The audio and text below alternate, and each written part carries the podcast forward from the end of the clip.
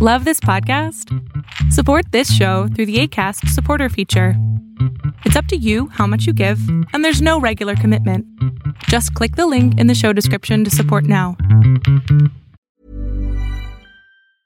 Cool fact a crocodile can't stick out its tongue. Also, you can get health insurance for a month or just under a year in some states. United Healthcare short term insurance plans, underwritten by Golden Rule Insurance Company, offer flexible, budget friendly coverage for you. Learn more at uh1.com. Rusty Quill presents. Hey everyone, Alex C. Telander here, and welcome to the Ostium Sagas. Now, if you're enjoying this series and want more right away, I just wanted to mention that you can get them on our Ostium Network Patreon at patreon.com slash ostiumpodcast. By becoming a supporter at any level, you'll instantly get access to the next 15 episodes in the series. So that's on our Patreon at patreon.com slash ostiumpodcast. Now, I'd just like to thank our five most recent patrons for supporting the Ostium Network. Thank you to Death to Komatsu, Daryl Williamson, Descripticon, Virginia Green, and Talon for all your support. We really appreciate it. And now let's get started with the next chapter of the Ostium Sagas.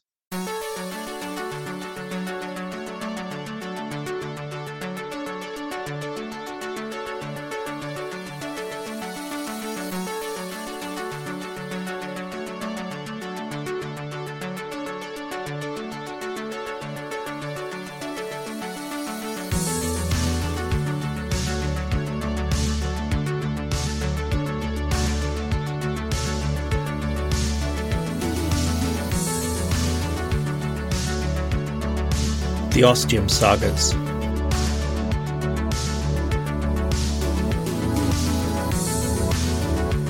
Twenty-nine, Saga Two,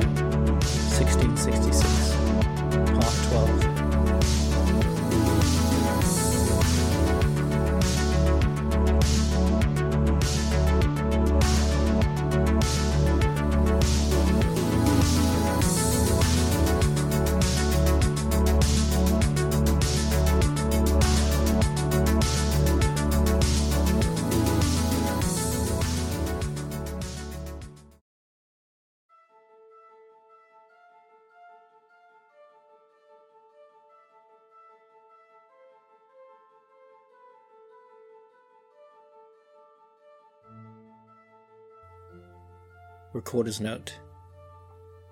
The idea that the wankers at the Ostium Network knew exactly what they were doing when they sent Dana Lee back to this alternate London, in an alternate England, in an alternate world from the one I'm currently living in, that that London would cease to exist and she'd have no way of getting back to Ostium.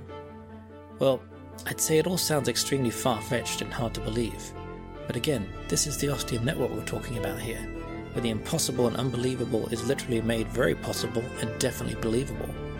But then, what was their goal in doing this? Why did they send her back there just to leave her there? Did they even know all that would happen? Was it random chance? Did they not know in this England the Great Fire would be so much more devastating? Dana seems to think they knew about it already, and I'm inclined to give her the benefit of the doubt, even if I don't really know what the end game was in all this. But let's get back to the saga, shall we, and see if we can find out.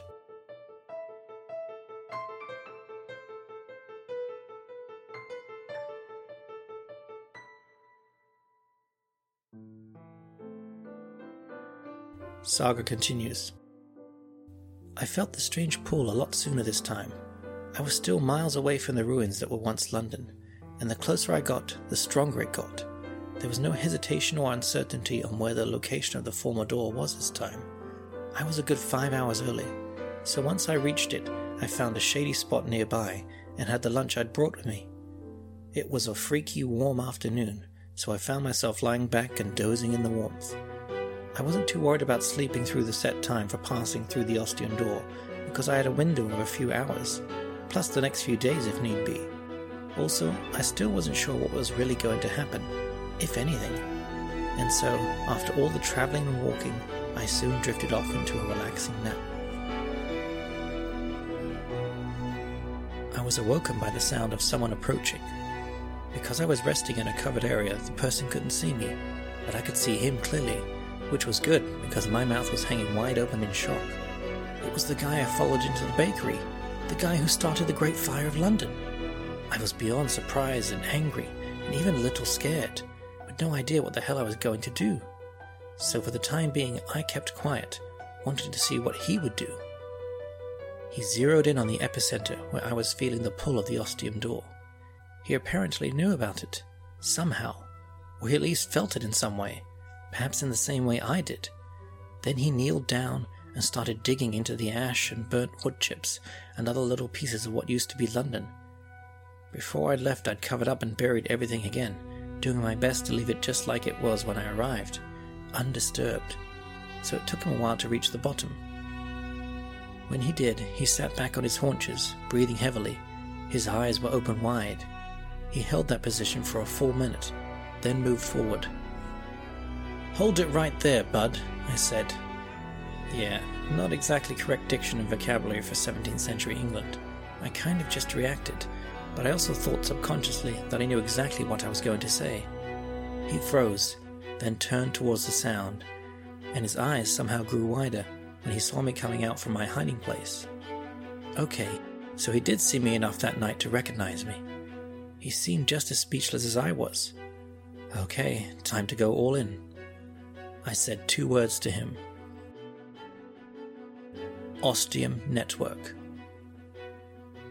I've read the description in books before, where the author writes that a character's eyes open so wide it seemed their eyes might fall out, but I really did believe that might have happened to him at this moment. Are you okay? I asked, actually concerned for him now.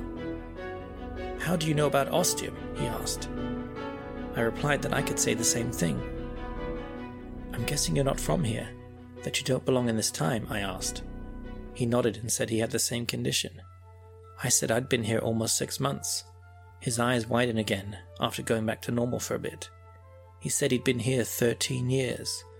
Then it was my turn for my eyes to widen. And that's when I decided to just cut to the chase and tell him my whole story. I had to repeatedly stop myself from bursting into laughter as I told him because his eyes seemed to have a mind of their own. They'd be normal sized, then get big, then get even bigger, then shrink back down, then get really big again. Yeah, you get the picture. It was really distracting, and hella hard not to laugh out loud. When I was done, he didn't say anything for a long while, and just as I was about to ask him what's up, he said he would think my story was impossible and far fetched if he didn't have an equally crazy tale to tell. Perhaps even crazier. I suggested we sit down and get comfortable while he told me his story, and I shared my remaining food and drink. He was right. His story was crazier than mine. But I was pretty sure the commonality between the two was that we had both been royally screwed by the Ostium network.